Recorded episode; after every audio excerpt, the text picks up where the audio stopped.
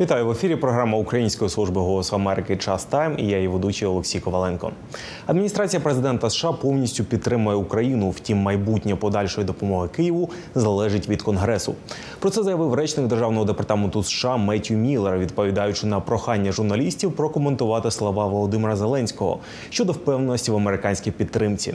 Міллер зазначив, якщо конгрес не ухвалить законопроект, який передбачає допомогу для України, немає жодного іншого чарівного джерела фінансування.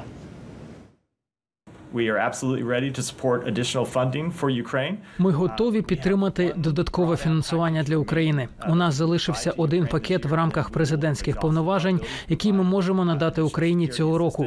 І тоді ми вичерпаємо наші можливості надавати додаткову безпекову допомогу. Тож я думаю, що це питання до Конгресу. США. ми дали чітко зрозуміти, що хочемо, аби додаткове фінансування для України запропоноване в запиті президента було ухвалене до кінця поточного року. Це залишається нашою метою і нашим пріоритетом. Ми використали ці потоки фінансування. Ми майже вичерпали їх, і протягом наступних кількох тижнів ми повністю їх вичерпаємо. І тому нам потрібно, щоб конгрес діяв. Тим часом у конгресі тривають суперечки щодо питань міграційного законодавства, від якого нині залежить виділення понад 60 мільярдів доларів на додаткову допомогу Україні. Законодавці, хоч і заявляють про досягнення прогресу на перемовинах, але додають, що їм потрібно більше часу. Нагадаю, що Палата представників пішла на перерву ще минулого четверга. Натомість Сенат продовжив роботу на один додатковий тиждень. Однак не всі сенатори погодились працювати понаднормово. Так лише 17 сенаторів республіканців прийшли на голосування в понеділок. Загалом у залі були присутні трохи більше половини від загальної кількості сенаторів.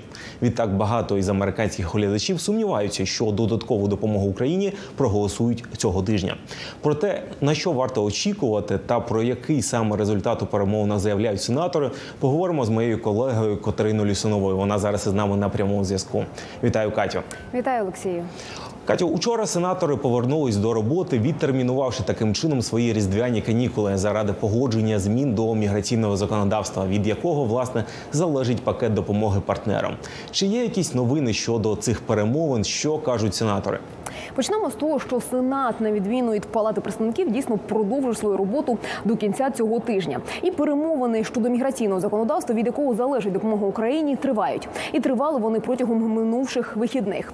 Також як демократи, так і республіканці заявляють, що є прогрес у цих перемовинах. Але станом на зараз у питанні допомоги Україні це єдині новини, тому що, попри те, що республіканці і демократи стверджують, що прогрес у перемовинах дійсно є, зараз вони в єдиний голос говорять, що потрібно більше часу. Так, до прикладу, лідер демократів Чак Шумер у сенаті і ще минулого тижня заявляв, що допомогу Україні мають винести на розгляд на голосування вже цього тижня. Але цього тижня Чак Шумер заявляє, що потрібно більше часу, так само як заявляє і його е, опонент, лідер республіканців Міч Маконел. Пропоную послухати останні заяви як республіканців, так і демократів просто зараз.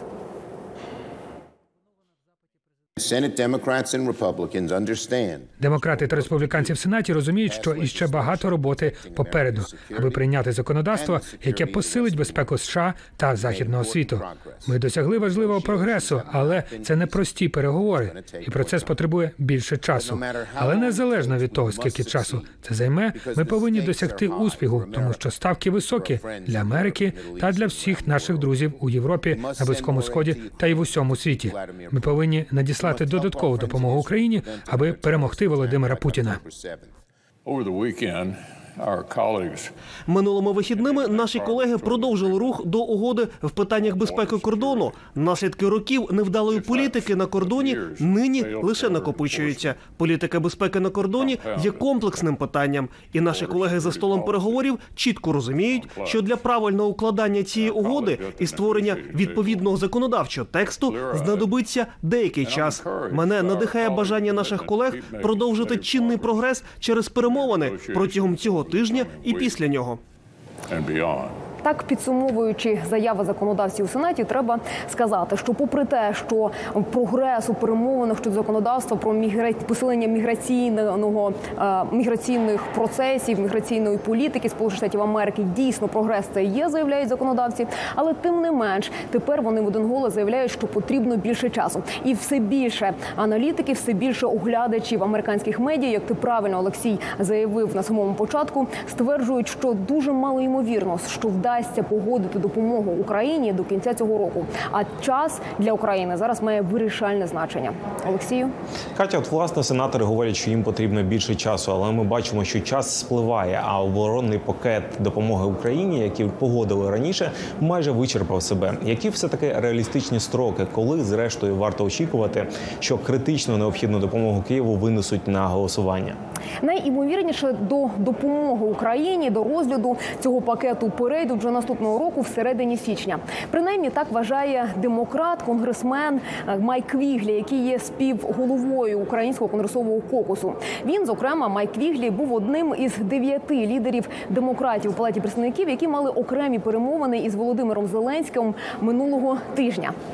Так, за словами Квіглі, затримка допомоги Україні негативно вплине не лише на Україну, а також заохотить е, країн агресорів, країн авторитарних, авторитарні держави, зокрема Російську Федерацію, також Китай, Іран та інші. Окрім того, за словами Квіглі, затримка з допомогою надання допомоги Україні зі сторони Сполучених Штатів Америки може також сповільнити надання допомоги Україні від інших західних партнерів, зокрема від Євросоюзу та країн НАТО. Чи вдасться погодити допомогу Україні найближчим часом? Чи вдасться це зробити бе- безпосередньо у середині січня наступного року? Також чи існує план Б, якщо зрештою допомогу Україні не вдасться погодити навіть у січні наступного року? І чи може позитивну роль у цьому відіграти законопроект про ленд-ліз, який погодили іще на початку повномасштабного вторгнення Російської Федерації в Україну? А також якими власне були перемовини Володимира Зеленського із законодавцями? Пропоную послухати у ексклюзивному інтерв'ю із е, демократом, конгресменом Палати представників, а також співголовою Українського конгресового кокусу Майком Квіглі. To Давайте почнемо з вашої зустрічі з президентом Зеленським. Yeah, this Це була зустріч президента з керівництвом демократичної партії та українського конгресового кокусу. Нас загалом було дев'ятеро. what exactly Що саме намагався донести президент Зеленський під час розмови із законодавцями? Такі зустрічі мають три основні теми. Перш за все, президент висловлює вдячність від себе та українського народу. Далі він говорить про нинішній хід війни, а потім розповідає про те, що нам потрібно зробити, а також яка саме допомога потрібна їм зараз. І тоді, як правило, виникають питання щодо глибшого вивчення деяких із цих пунктів. Зараз головне питання додаткове фінансування для України. Ви це обговорювали? Not so much doubting us, but Він не те, щоб сумнівається в нас, але очевидно та зрозуміло стурбований. Все в порядку, чи не так? Я думаю, що в цьому випадку керівництво демократів підтвердило нашу загальну підтримку. Коли питання фінансування України постає перед палатою представників в окремих законопроектах, то демократи завжди об'єднані. Причини занепокоєння більше надходять від опонентів. unified. So it's a little bit concern on the other side. on your personal opinion. Do you think Як ви вважаєте, візит президента Зеленського вплинув на конгрес? So I, I think it's very helpful. Я вважаю, що цей візит був дуже корисний. Я знаю наскільки складно, небезпечно і важко здійснити такий візит, і поважаю це. Я думаю, що він надіслав кілька сигналів, що Україна дуже цінує нашу допомогу і не сприймає її як належна, і що президент тут, щоб відповісти на ваші запитання. Це також нівелює деякі аргументи опозиції. Останні створили кілька неправдивих наративів про цю допомогу і про те, що з нею відбувається. А Зеленський прибув, щоб прямо протистояти їм один на один. Так, сенатор від Огая був на такій зустрічі, але вирішив піти з неї раніше. Однак тепер він не може стверджувати, що Україна не готова відповідати на його запитання. Ви особисто бачите, як цей законопроект може пройти конгрес? Яким може бути консенсус для обох партій у питанні кордону? Я думаю, що консенсус існує. Якщо республіканці вважають, що перемога це пов'язання допомоги партнерам із посилення безпеки на південному кордоні США, то шлях є. Президент дав зрозуміти, що він цього хоче. Я вважаю, що більшість демократів підтримують додаткове фінансування для кордону, більше прикордонників, контролю ресурсів. Я також чув від сенаторів демократів, що вони підтримали б зміни в самій прикордонній політиці, не лише щодо ресурсів.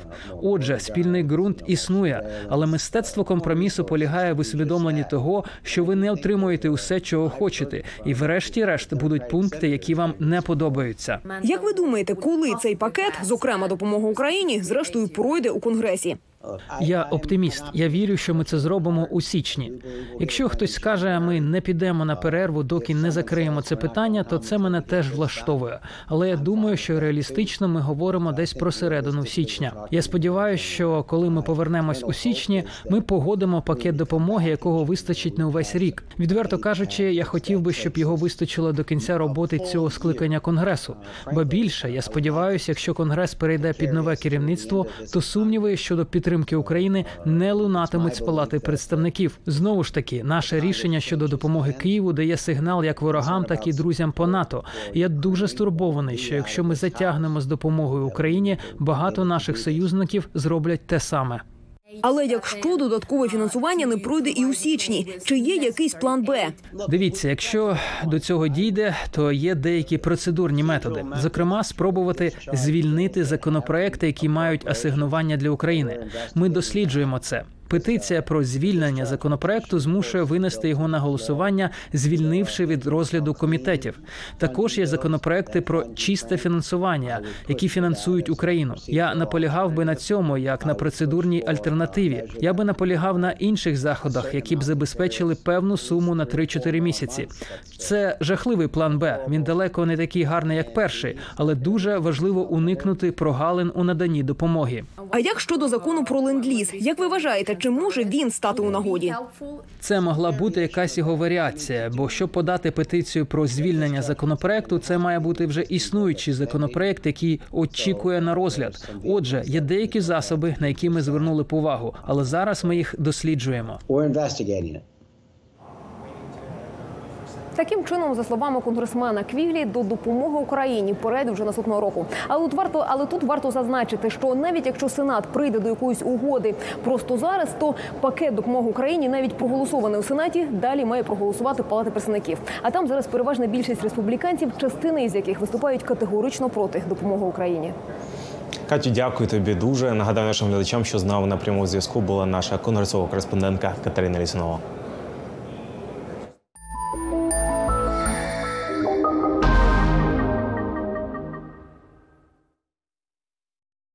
Грудня президент України Володимир Зеленський проводить велику прес-конференцію за підсумками 2023 року, другого року повномасштабного вторгнення Росії. Серед тем, про які запитував президента України, питання західної підтримки України, яка зараз гальмує через внутрішні розбіжності як у Сполучених Штатах Америки, так і в Європейському Союзі, а також виклики, з якими Україна зіткнеться у 2024 році у війні проти Росії. Президент України висловив думку, що країни Заходу продовжать надавати допомогу Україні. Він наголосив, що очікує, що США приймуть новий пакет допомоги для України. Також Зеленський підкреслив, що упевнений у тому, що Європейський Союз також найближчим часом виділить кошти для України. Голос Америки поговорив із американськими експертами, які прокоментували теми, про які власне йшлося на прес-конференції. Це була дійсно важлива прес-конференція, яка відбулася в той час, коли існують виклики, зокрема щодо фінансування для України. Тож пролунали повідомлення як для українців вдома, а також і для міжнародних партнерів, і також до Росії. Президент Зеленський чітко сказав про кілька речей. Він твердо вірить, що партнери України нададуть підтримку. Він продовжував наводити аргументи на користь того, чому це важливо підтримати український народ, допомогти прямо зараз. Тому я вважаю, що це було дуже важливе повідомлення, яке потрібно продовжувати надсилати. Ще один меседж, незважаючи на всі виклики, Україна на 100% віддана поверненню території. Я вважаю, що для президента Зеленського справді важливо говорити про виклики, з якими стикаються українці на полі бою, висвітлюючи те, що потрібно Україні, включно з підтримкою зброї. So I think he was very uh, uh, honest and open. Тож я думаю, що він був дуже чесним і відкритим. Це різкий контраст, порівнюючи з лідером авторитарної держави, як от Володимир Путін. Від Зеленського захід міг отримати відповіді, зокрема і про мобілізацію, і те, як Україна може перейти до більш наступальних дій. Можна з упевненістю сказати, що Зеленський як президент України, а Залужний як головнокомандувач в надзвичайно складний час блискуче впорались зі своїми завданнями. Це добре розуміють у Сполучених Штатах і у ключових столицях Західної Європи, та й у всьому світі всі ті, хто підтримує Україну. Не дивно, що політичний та військові лідери країни, що воює, іноді мають різні точки зору, можуть виникати суперечки. Я пам'ятаю 15 чи 17 місяців тому, коли стало зрозуміло, що Україна зірвала велике вторгнення Москви, і Україна фактично розпочала свій перший успішний контрнаступ у 22-му році. З'явилися повідомлення про певні тертя між ними. Але ми багато бачили різних точок зору в останні місяці, і це також не дивно. Контрнаступ, попри розширену думку, не був провальним. Та багато впливових людей і змі говорили про нього без розуміння справи. І я думаю, Зеленський та Залужний намагалися запропонувати свої інтерпретації того, що сталося. Вочевидь, вони можливо не проконсультувалися один з одним, і це було помилкою. Але я б не перебільшував цю історію. Я добре знайомий з американською історією. У 1840-х роках у нас була успішна війна проти Мексики. А тодішній президент Джеймс Полк дуже нервував щодо політичних амбіцій головного генерала Закарі Тейлора. Так що подібні речі не є рідкістю в демократичних країнах. І я не вірю, що залужний має політичні амбіції, хоча люди в Україні і спекулюють про це.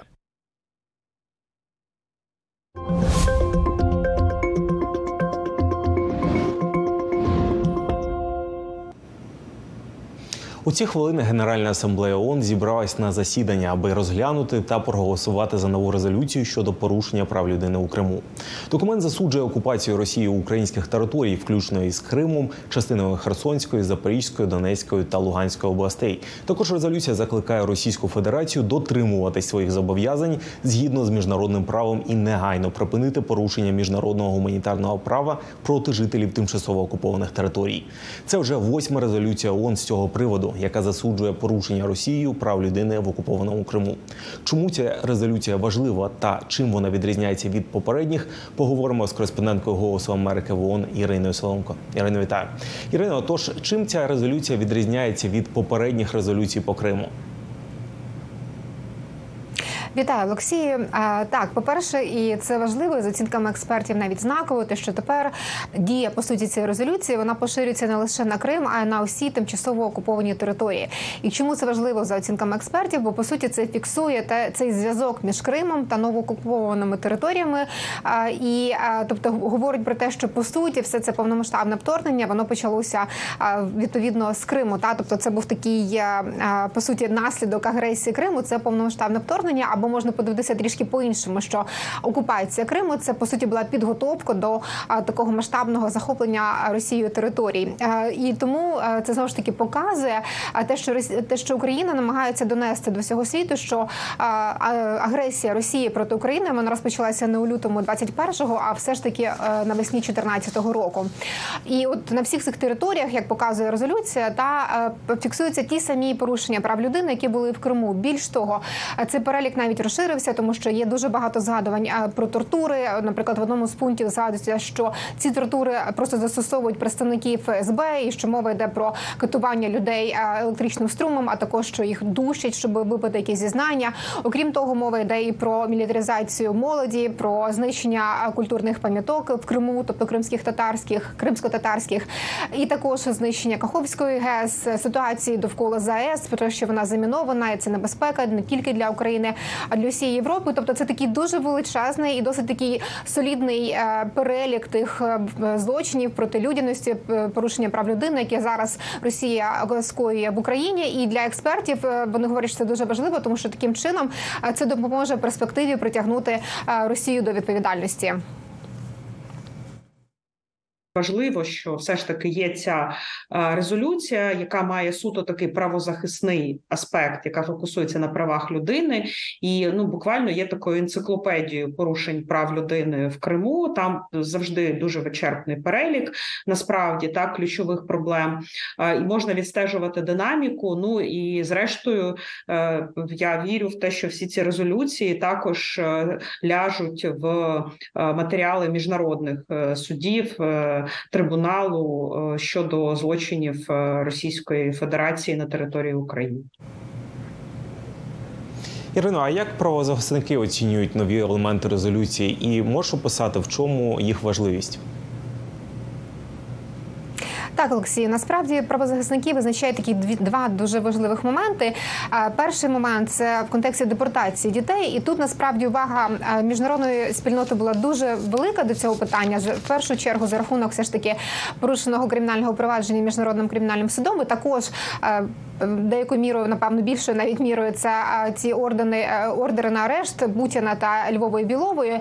Але вперше міжнародна спільнота по суті е, пропонує певні механізми вирішення цієї ситуації. Тобто в резолюції чітко прописано, що, по-перше, звичайно, ця депортація українських дітей має зупинитися. А по-друге, Україна е, Росія нарешті має передати Україні, має передати е, агенціям ООН, а також міжнародним організаціям перелік цих депортованих дітей, і в тому числі тих дітей, які були всиновлені, тому що їх на- насправді набагато важче зараз знайти, тому що їм змінюють прізвища. А тобто це набагато складніше. І от Росія має відповідно передати цей перелік і зробити все для того, щоб відповідно безпечно повернути їх додому. І другий дуже важливий момент, що вперше на такому рівні фіксується поняття та в цілому проблематика цивільних заручників. До цього в ООН про цивільних заручників говорив лише один раз міністр закордонних справ е, України Дмитро Кулеба, виступаючи на генасамблеї. Тепер це поняття зафіксоване в резолюції. Там чітко говориться про те, що Росія затримує цивільних заручників на окупованих територіях, і відповідно це порушення міжнародних норм. І е, відповідно Росія має припинити це робити і повернути їх додому. Крим не обмежується лише півостровом, що на сьогодні Кримська резолюція це, це в цілому про той самий злочин агресії Російської Федерації в масштабах всієї України. Далі е, велика увага цього року саме до депортації дітей і дуже чіткі вимоги до Російської Федерації. Вони доволі практичні. Да, е, розкрити інформацію, там робити конкретні кроки щодо повернення дітей, е, дати інформацію, де вони знаходяться, регіони, імена і так далі.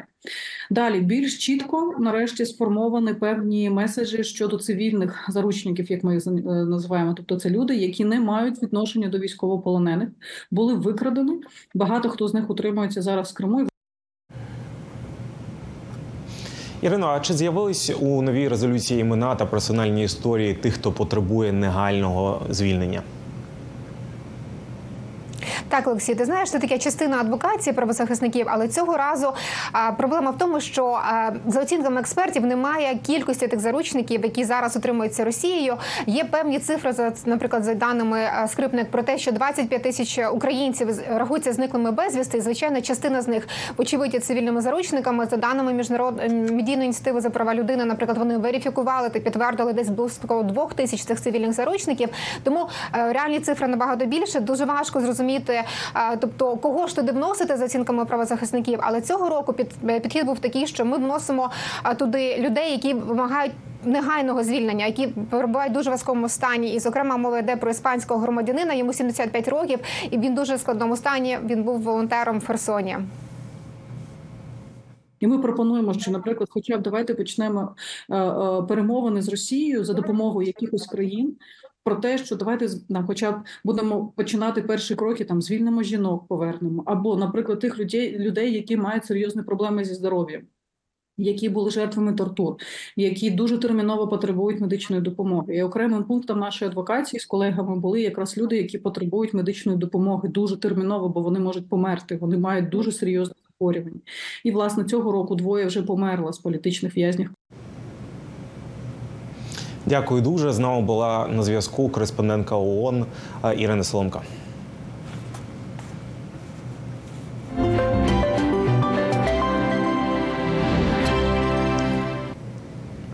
Без залишків радянської забудови та з меморіалами в пам'ять про жертв російських злочинів. Група студентів зі США створила проект із відбудови українського міста Ізюм, яке близько півроку перебувало в окупації.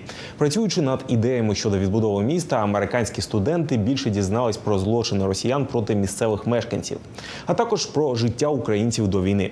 Проект презентували у Вашингтоні. Подробиці у сюжеті Ірини Шинкаренко. У будівлі державного департаменту США група студентів університету Вірджинії показує фото українського ізюма, найбільш зруйнованого міста Харківщини, та власний проєкт із його відновлення.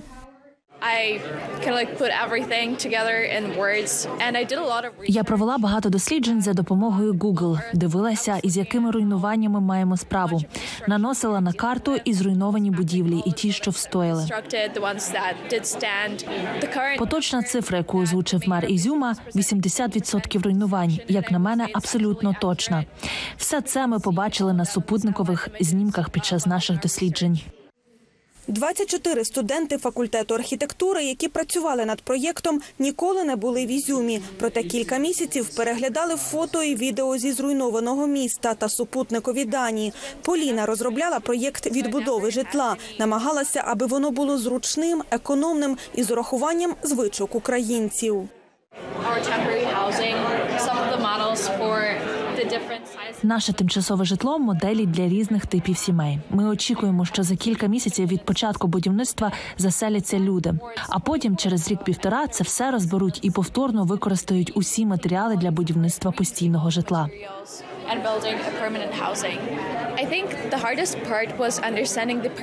Думаю, найважче було зрозуміти пріоритети та культурні відмінності. Ми дізнались багато про місцеві традиції, важливі для людей, про які ми раніше навіть не чули. But we never even heard about. For example, gatherings at Наприклад, збиратись на міській площі для місцевих заходів, як то Новий рік чи Різдво. Це не те, що зазвичай відбувається в Шарлотсвілі, де розташований наш університет. Студенти-архітектори зі США часто замість чітких схем пропонують ідеї, як на їхню думку краще відбудувати ізюм, невід'ємні елементи їхнього проєкту, меморіали пам'яті про вбитих і закатованих українців. Один із таких символ п'ятиповерхівки, навпіл розірваної російським снарядом.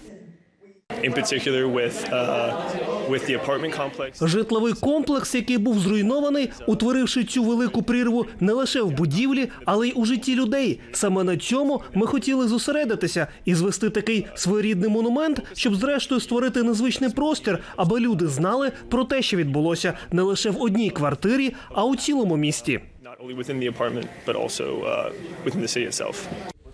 Також у планах студентів залишити російські катівні в Ізюмі, аби їх бачили люди з усього світу, так само як і місце масового поховання.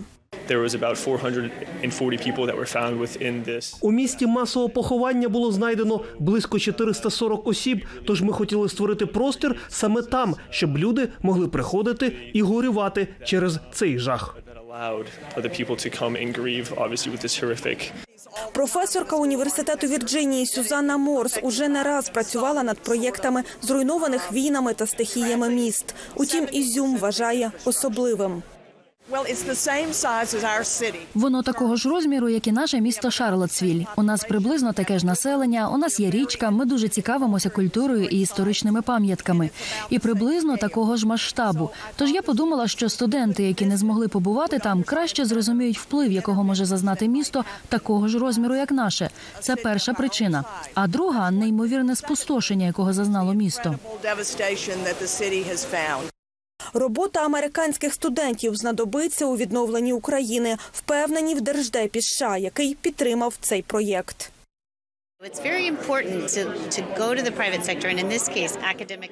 Дуже важливо звертатися до приватного сектору у даному випадку до академічних установ, таких як університет Вірджинії, щоб фактично допомогти нам вирішити одну з найскладніших проблем, які ми маємо як демократія, і допомогти Україні на чолі з Україною працювати над відновленням її майбутнього. Тож це дуже важлива частина роботи держдепартаменту шукати досвід, ресурси та погляди зовні. І зараз дуже важливо звернутися до наступного покоління, до цих молодих студентів, їхніх думок та ідей, і втілити їх у життя.